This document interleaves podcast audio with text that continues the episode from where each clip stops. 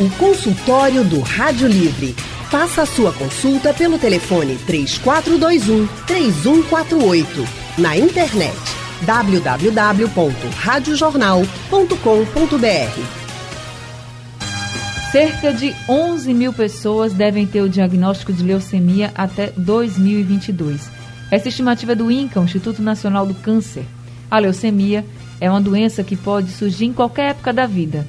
Nas crianças, é um dos tumores mais frequentes. E esse mês de fevereiro também serve de alerta e conscientização para essa doença. Por isso, hoje no nosso consultório, nós vamos falar sobre leucemia com a doutora Vera Moraes. Doutora Vera é oncologista pediátrica do Hospital Universitário Oswaldo Cruz e presidente do Grupo de Ajuda à Criança Carente com Câncer de Pernambuco, o GAC. Boa tarde, doutora Vera. Seja muito bem-vinda ao consultório do Rádio Livre. Boa tarde, Ana Barreto. Boa tarde a todos os ouvintes da Rádio Livre, né? Que estão nos assistindo. Isso. Quem também está com a gente no consultório de hoje é a oncohematologista pediátrica do Hospital Universitário Oswaldo Cruz, a doutora Edinalva Leite. Doutora Edinalva, muito boa tarde, também seja muito bem-vinda no consultório do Rádio Livre. Boa tarde, Ana. Gente, se vocês quiserem participar com a gente, mandando perguntas, dúvidas, é só entrar no site da Rádio Jornal e também no aplicativo, e lá você vai ver o ícone do painel interativo, é só mandar a sua pergunta por lá. Também tem o WhatsApp. O WhatsApp da Rádio Jornal é o 99147 8520, você pega, pode mandar aí uma mensagem, você pode mandar um áudio também pra gente e que as doutoras vão responder as suas dúvidas. Se preferir, também tem o telefone aqui na Rádio Jornal, você liga e conversa diretamente com as doutoras. Nesse fevereiro laranja, que é um mês também de conscientização, de alerta e conscientização sobre a leucemia, a Associação Brasileira de Linfoma e Leucemia, a Abrale, criou uma campanha. E a campanha é a seguinte: a leucemia parece invisível, mas seus sintomas são perceptíveis. Doutora Vera, por que a leucemia parece invisível? Porque os sinais e sintomas, de uma forma geral, do câncer, e na leucemia não é diferente, eles são bastante inespecíficos, né? Na realidade, eles se parecem muito com as doenças comuns da infância. Então, é uma febre, né, que pode aparecer, mas é uma febre que pode persistir por mais de 7 dias. Sim. Além dessa febre, você vai ter sangramento de gengiva, sangramento na pele, né, aquelas manchas roxas que a gente chama de equimoses, ou aquelas manchas roxinhas pequenininhas que a gente chama de petecas, aqueles gânglios que normalmente a criança, principalmente a criança pequena, ela tem, que são aqueles linfonodos que aparecem no corpinho da criança todo, que normalmente eles são inflamatórios. O aumento do volume da barriguinha, que pode decorrer aumento do baço, do fígado. Eu estou trazendo isso muito para o lado das leucemias mesmo, porque o assunto que a gente tem que tratar mais é esse. Dor óssea é muito importante, porque a doença, ela infiltra, né, a medula do osso e com isso ela leva muita dor. Então, isso pode passar despercebido, porque ela se confunde com alguns sinais e sintomas de algumas doenças comuns. Por exemplo, febre é uma coisa muito comum na criança. É verdade. E aí você pensa logo que é o quê? Uma virose, né? Mas acontece que é preciso ficar atento, porque esses sinais e sintomas, eles persistem, eles vão além. Então, para todos os profissionais de saúde, eles têm que prestar muita atenção. Então, não desvalorize esses sinais e sintomas. Eu tenho uma fala, olha, sempre escute a mãe. A mãe, ela tem um sentimento diferente, porque ela cuida do seu filho. Então, ela sabe que está existindo alguma coisa de anormal com seu filho. Isso é muito importante. Não fique impaciente. Às vezes, essa mãe é muito chata, está aqui todo dia. Não, ela não é chata. Ela sabe. Ela pode não saber que o filho dela tem câncer, mas ela sabe que existe alguma coisa diferente acontecendo com seu filho. É uma recomendação que eu faço, tá? Tá certo, é verdade mesmo. Alguns profissionais de saúde ficam meio chateados e acabam ignorando as mães, mas muitas vezes o coração de mãe fala mais alto, né? Não sabe o que é, mas sabe que tem algo errado e realmente volta. E se tá voltando é porque tá querendo procurar ajuda. Ninguém vai pro hospital assim porque gosta, né? E que quer passear. Exatamente. Doutora Edinalva, com os sintomas tão clássicos de tanta tantas outras doenças que podem realmente confundir a cabeça dos familiares e até de profissionais de saúde, tem exames que possam ser feitos que diagnostiquem realmente que o que a criança tem é leucemia? Ô Ana, como a doutora Vera disse, tudo começa pelos sinais e sintomas, né? Que quando são atípicos, são mais prolongados, a gente tem que continuar investigando. O primeiro exame para diagnosticar leucemia é o hemograma, né? Muitas vezes esse hemograma, quando as crianças têm os sinais e sintomas, o hemograma é um exame comum, né, de rotina, geralmente nas consultas os pacientes já fazem, né? Sim. E o hemograma geralmente está alterado, tem alteração da série branca, da série vermelha, das plaquetas, como a doutora Vera disse que é responsável pelos sangramentos. Depois do hemograma, dos sinais clínicos e do hemograma, a gente parte para o exame da medula óssea, que é onde é produzida as células normais, que se transformam nas células leucêmicas. A gente vai lá com a agulhinha e coleta material, e é nesse mielograma que a gente encontra as células leucêmicas, do diagnóstico das leucemias. É aí que se confirma, né, se aquela criança, aquele paciente tem realmente leucemia ou não. Isso, é o exame da medula óssea, além do mielograma, outros, né, que estudam a medula óssea. Certo. Agora, doutora Vera, não existe só um tipo de leucemia, né? Não, mas as leucemias agudas é o que predomina, né? 95% dos casos de leucemia na infância e adolescência, elas são agudas. Então, é por isso que ela tem uma velocidade mais rápida para ela aparecer, para ela dar esses sinais e sintomas, entendeu? Tem vários tipos de leucemias, mas eu acho que a gente não precisa entrar muito nesse detalhe, porque o assunto é mais relacionado com criança e adolescente, então vamos ficar mais nas leucemias agudas, né? Eu penso assim, a Edinalva quiser fazer mais uma complementação, talvez seja interessante. Porque ela também tem formação, em hematologia infantil, mas ela também, na sua residência, viu casos de leucemias crônicas em adultos. Quer complementar, doutora Edinalva? A grande maioria das leucemias na infância são doenças agudas, rápidas, de evolução muito rápida, geralmente chegam antes de 30 dias para a gente, porque são muito sintomáticas, sim, né? E as pessoas também têm a crônica, são doenças menos frequentes, né? Mas uma coisa importante que a gente chama a atenção é isso que a doutora Vera falou, é que toda vez que existe uma possibilidade, um sintoma atípico, nunca a gente pode, assim, deixar essa criança livre, tem que acompanhar, mandar os pais retornar, os pais ter ciência que precisam retornar as consultas, para o diagnóstico mais precoce possível, a fim de evitar que essas crianças cheguem muito graves no hospital e impeçam que a gente consiga resgatar elas, ou seja, salvar a vida delas, já que as leucemias agudas, a mais comum, é uma doença extremamente curável na faixa etária pediátrica. Leucemia, doutora Edinalva, é mais comum em criança do que em adultos ou não? Depende do tipo de leucemia. As leucemias linfóides, principalmente as linfóides, são mais comuns na faixa etária pediátrica, tá? A gente acredita que esse ano, por aí, nós temos entre 3 mil e 4 mil casos de leucemia na infância no Brasil. Se considerar o número gerais, realmente a gente vai ter uma quantidade um pouco maior de adultos, sim, né? Mas a leucemia linfóide aguda é uma leucemia muito mais comum na infância. E quando a senhora fala de faixa pediátrica, seria que faixa de idade? Até 18 anos. Até 18 anos. Tá certo. Consultório do Rádio Livre hoje falando sobre leucemia, e nós estamos conversando com a doutora Vera Moraes, que é oncologista pediátrica, e também com a oncohematologista pediátrica, a doutora Edinalva Leite. A gente está falando sobre leucemia, que é uma doença muitas vezes silenciosa e que é preciso a gente estar atento aos sinais e sintomas, principalmente nas crianças.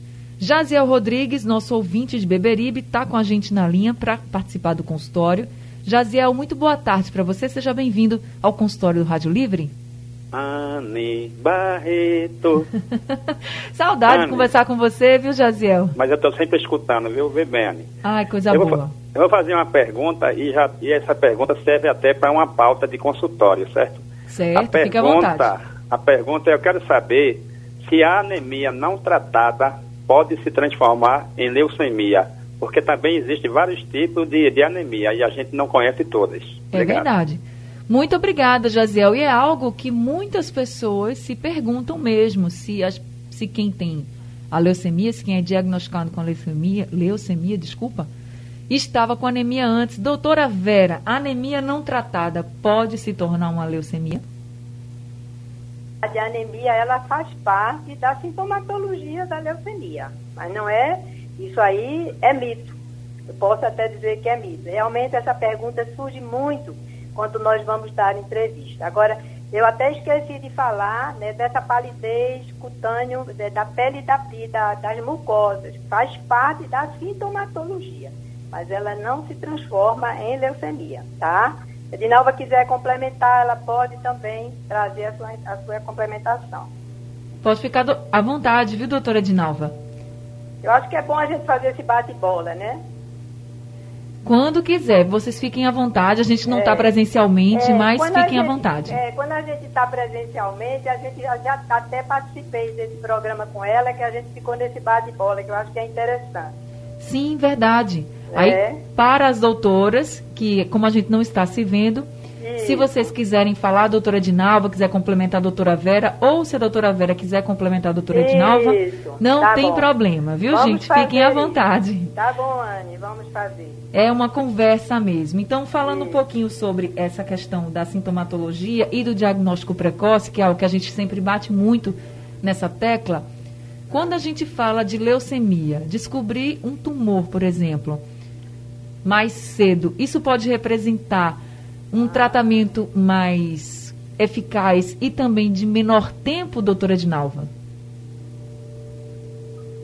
Doutora Edinalva, está me ouvindo? Edinalva? Acho que a ligação caiu. Antes. Então, doutora Vera, a senhora podia me responder? A gente vai tentar restabelecer a ligação com a doutora Edinalva? Com certeza, porque o câncer infanto-juvenil, ele é curável. E pode você, as diversas patologias do câncer infanto-juvenil, é curável até 80% ou mais. Tem tipos de tumores que você consegue curar até com uma percentagem maior, mas se diagnosticado precocemente, entendeu? Então isso é fundamental. E nós não temos, na realidade, a única forma que a gente tem de fazer esse diagnóstico precoce é na suspeição dos sinais e sintomas. E como eu disse a você no início, que a sintomatologia é muito inespecífica, isso fica muito difícil, né? De você, por exemplo, é uma febre, né? Mas isso, o que é que a gente tem que, na realidade, valorizar? É o tempo que essa sintomatologia ela persiste, mas nós não podemos vacilar. E outra coisa muito importante, você vai poder curar mais essas crianças e sequelar menos. Então, saindo da leucemia, por exemplo, um tumor ósseo, que você pode curar o paciente, a criança, e evitar uma amputação. A outra coisa também, quando você, na realidade, diagnostica mais tardiamente, você vai expor essa criança e adolescente, ou adolescente, a uma exposição maior, a um tempo maior com a quimioterapia. Isso tem sequelas, né? Porque você, a quimioterapia... vamos dizer assim, é um veneno, é um tipo de... são drogas, né? E que ela não poupa, né? Os órgãos que vão ser agredidos por essas drogas. Então, lá pra frente, você vai ter sequelas disso, entendeu? Então, é muito importante. Eu queria até, se eu puder caminhar aqui, né? Com um projeto que nós temos dentro do Estado, que é o Fique Atento Pode Ser Câncer, convidar os profissionais de saúde a fazer esse curso, porque é um curso com a carga horária bastante expressiva, são 40 horas, né? Um curso com 40 horas de carga horária, além de web palestra. Por exemplo, a gente vai ter uma web palestra agora, quem tiver inscritos nesse curso, no dia 25, com a doutora Terezinha Marques, sobre leucemias. Então, é dentro da plataforma da Telesaúde do Governo do Estado de Pernambuco. Riquíssimo! Então, você vai poder... fazer o curso, aprender, né, ter essas informações por especialistas, são especialistas que estão dando o curso, e depois você ficar, inclusive, fazendo as teleconsultas. Você vai poder esclarecer as suas dúvidas. Mas, então, profissional de saúde, por favor, se inscreva. O curso já está disponível, não somente aqui no estado de Pernambuco. Você pode acessá-lo de onde você estiver. É um recadinho, esse projeto Fique Atento, é do GAC, com a Secretaria de Saúde do Estado. O nosso secretário de Saúde, ele abraçou essa causa conosco e o projeto é lindo e é muito importante. Atenção, profissional de saúde, façam o curso que você vai poder esclarecer as suas dúvidas. Está tudo lá, tá bom? Era o recadinho, Anne, que eu precisava dar a esse pessoal, tá? Claro, doutora Vera, e um recado bem importante mesmo. Sim. Até agradeço a senhora. É importante que a gente esteja sempre atualizando, né, os nossos profissionais de saúde. Isso é muito importante mesmo. É um curso gratuito, né? Você está lá na plataforma, você pode... E a carga horária, você tá, vai fazer um concurso, isso pode fazer uma diferença para você no desempate, né? Então, eu acho que você aprende e ainda isso vai lhe servir muito para a sua vida. Claro. Né?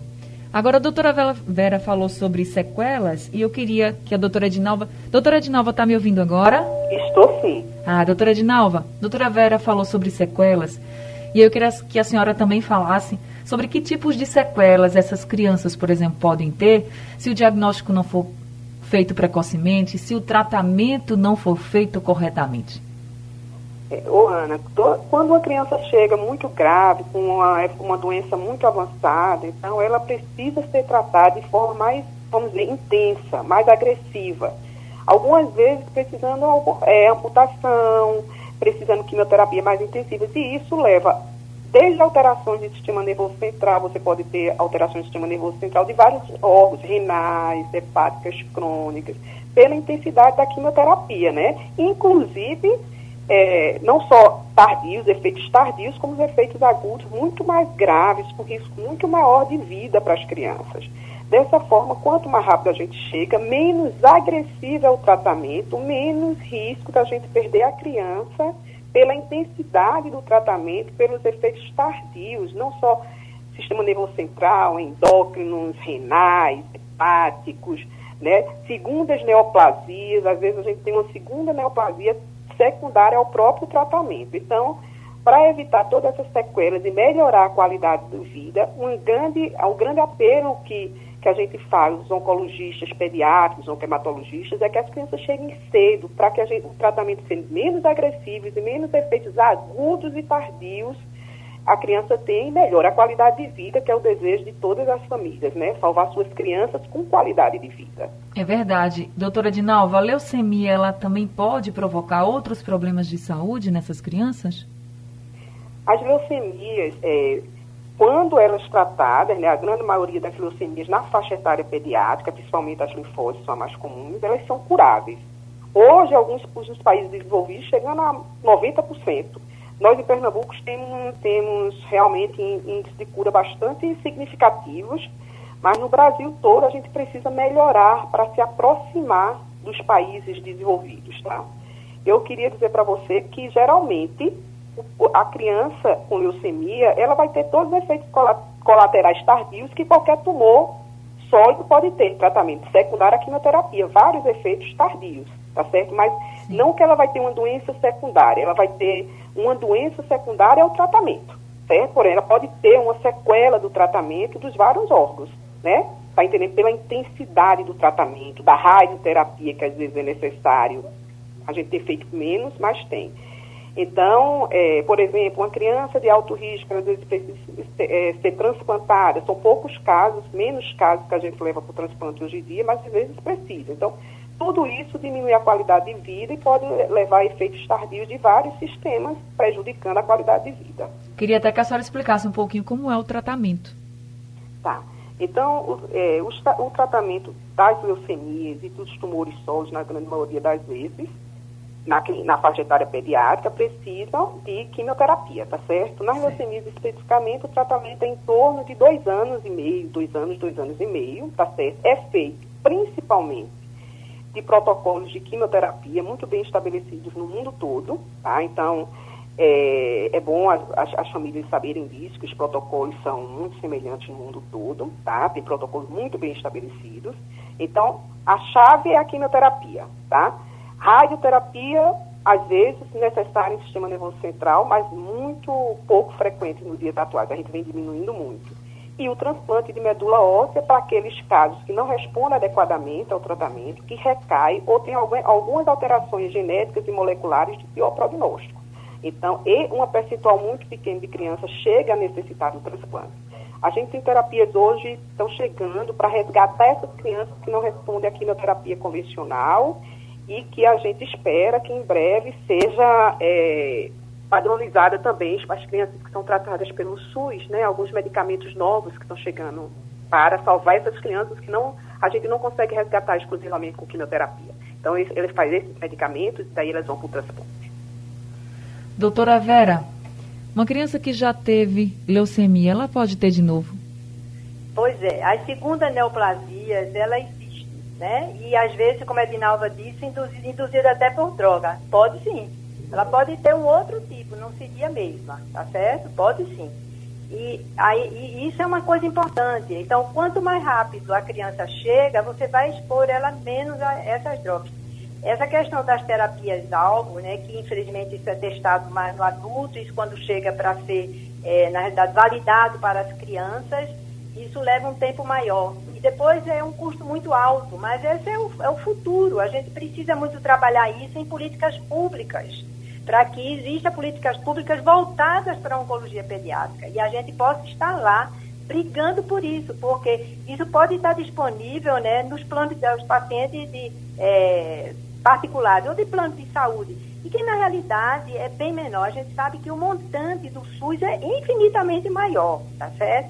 Existe uma frente parlamentar aí, um movimento no Brasil inteiro, para que a gente possa transformar o câncer infantil como uma doença que na realidade precisa ser vista dentro das políticas públicas, tá certo? E assim a gente vai poder dar direito a essas nossas crianças e adolescentes o mesmo direito que se ele tivesse um plano de saúde. Isso é um ponto muito, muito importante. Outra coisa rapidinho que eu queria também comentar. Quando a doutora Edinalva disse, né, falou sobre qual seria a percentagem de cura desses pacientes no Brasil, que é bem baixo, a gente tem a sobrevida muito baixa, porque é um país muito grande, então diversidade, né, principalmente região norte e tudo mais. Agora, aqui em Pernambuco, ela falou bem, né, nós temos um diferencial, foi feito um estudo epidemiológico com uma hematologista do IMIP, pegando os dados de Pernambuco, e nós temos, né, uma percentagem de sobrevida maior do que o resto do Brasil. Isso é uma coisa bem importante de ser pontuado, tá certo? E eu quero mais uma outra coisinha. Pode falar, doutora Vera. Quando eu falei desse nosso projeto, Fique Atento, Pode Ser Câncer, a gente capacita, né, principalmente aqueles profissionais da atenção primária, tá? E a gente sabe que existe um fluxo, né, de vários tumores, e quando a gente vai para o fluxograma de leucemias, né, que foi criado, esse fluxograma foi criado numa parceria com uma outra instituição, que aqui eu não precisa dizer, mas o exame fundamental, que a doutora Edinalva falou, é o hemograma, mas esse hemograma, ele precisa sair. Então, você chegou a criança com essa sintomatologia, palidez, dor óssea, sangramento.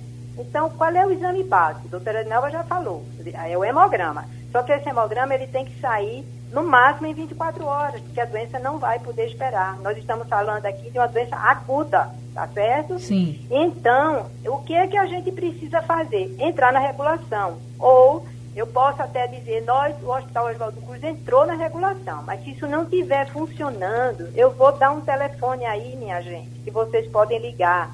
É o telefone do Serviço de Pronto Atendimento, onde nós temos especialistas dando plantão lá no nosso serviço, na oncologia pediátrica.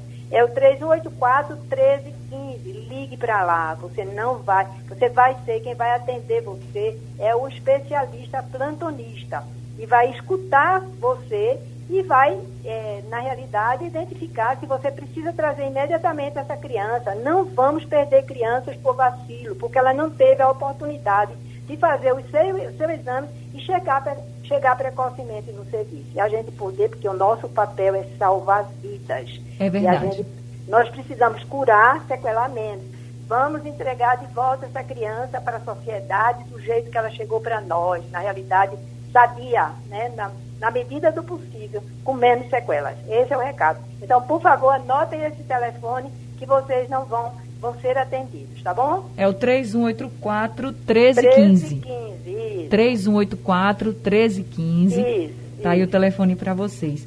Doutora Edinalva, quando a gente fala de câncer ou de qualquer outra doença, a gente sempre se pergunta, por que eu estou com essa doença? O que foi que eu fiz ou deixei de fazer? O que causa essa doença? No caso da leucemia, e aí especificamente em crianças, o que causa, o que desencadeia essa doença nas crianças? Ana, a gente sabe que nas crianças a gente não tem como prevenir, né? A gente tem como dar o diagnóstico precoce, porque são doenças agudas. Por exemplo, no adulto é diferente. A gente sabe que algumas doenças têm alguns fatores, como o fumo, por exemplo, que predispõe a vários tipos de câncer.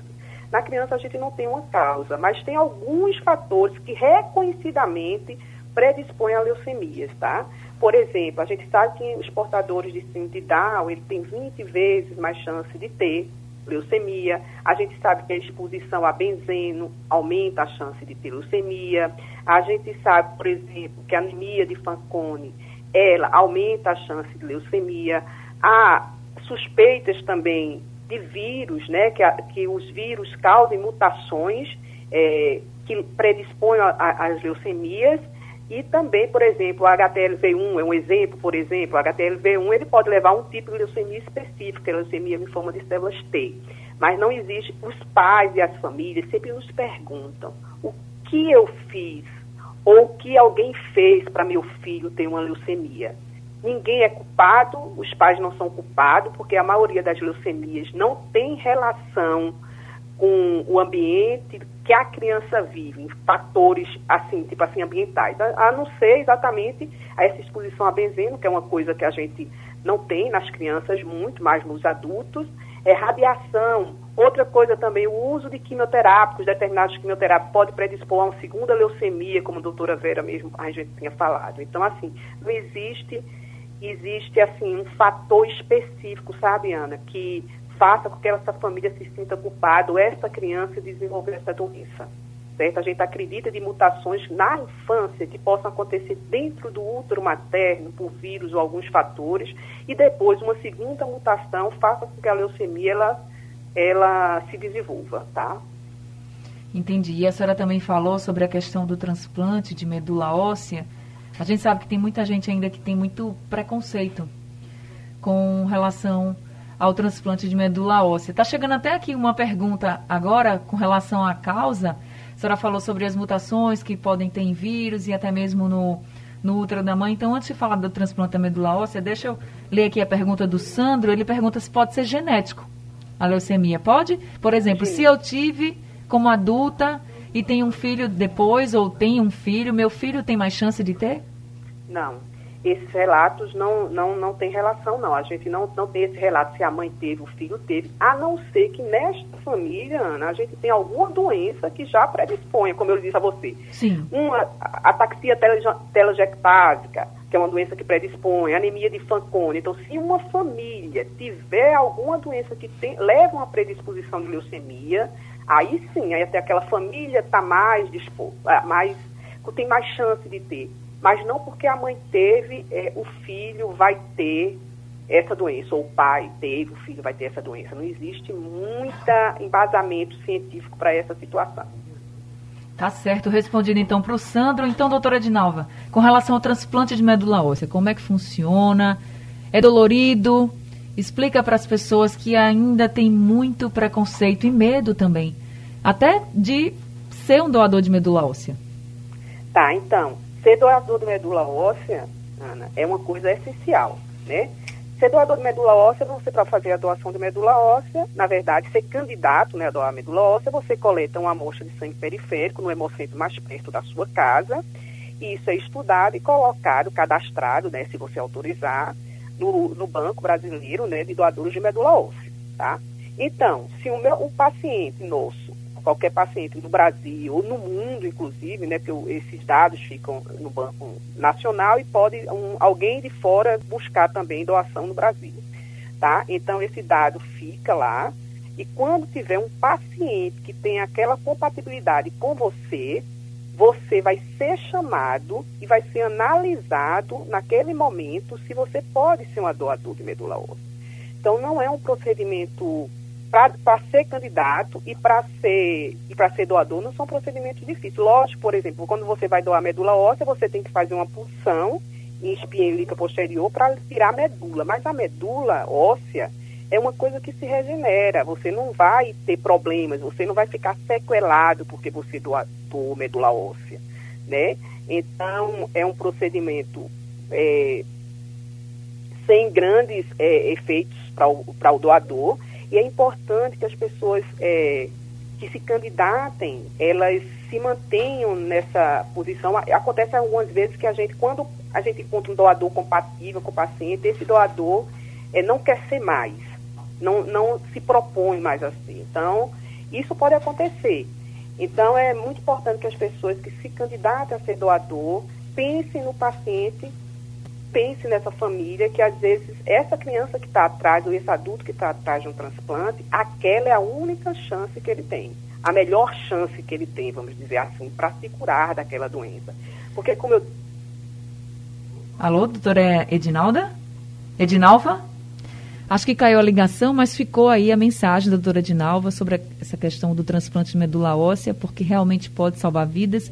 E para quem está com a leucemia, pode ser a única chance. Doutora Vera, quer falar? Porque isso é um ato de solidariedade. Sim. A gente percebe que está crescendo ainda, nos últimos tempos, essas doações de não aparentados.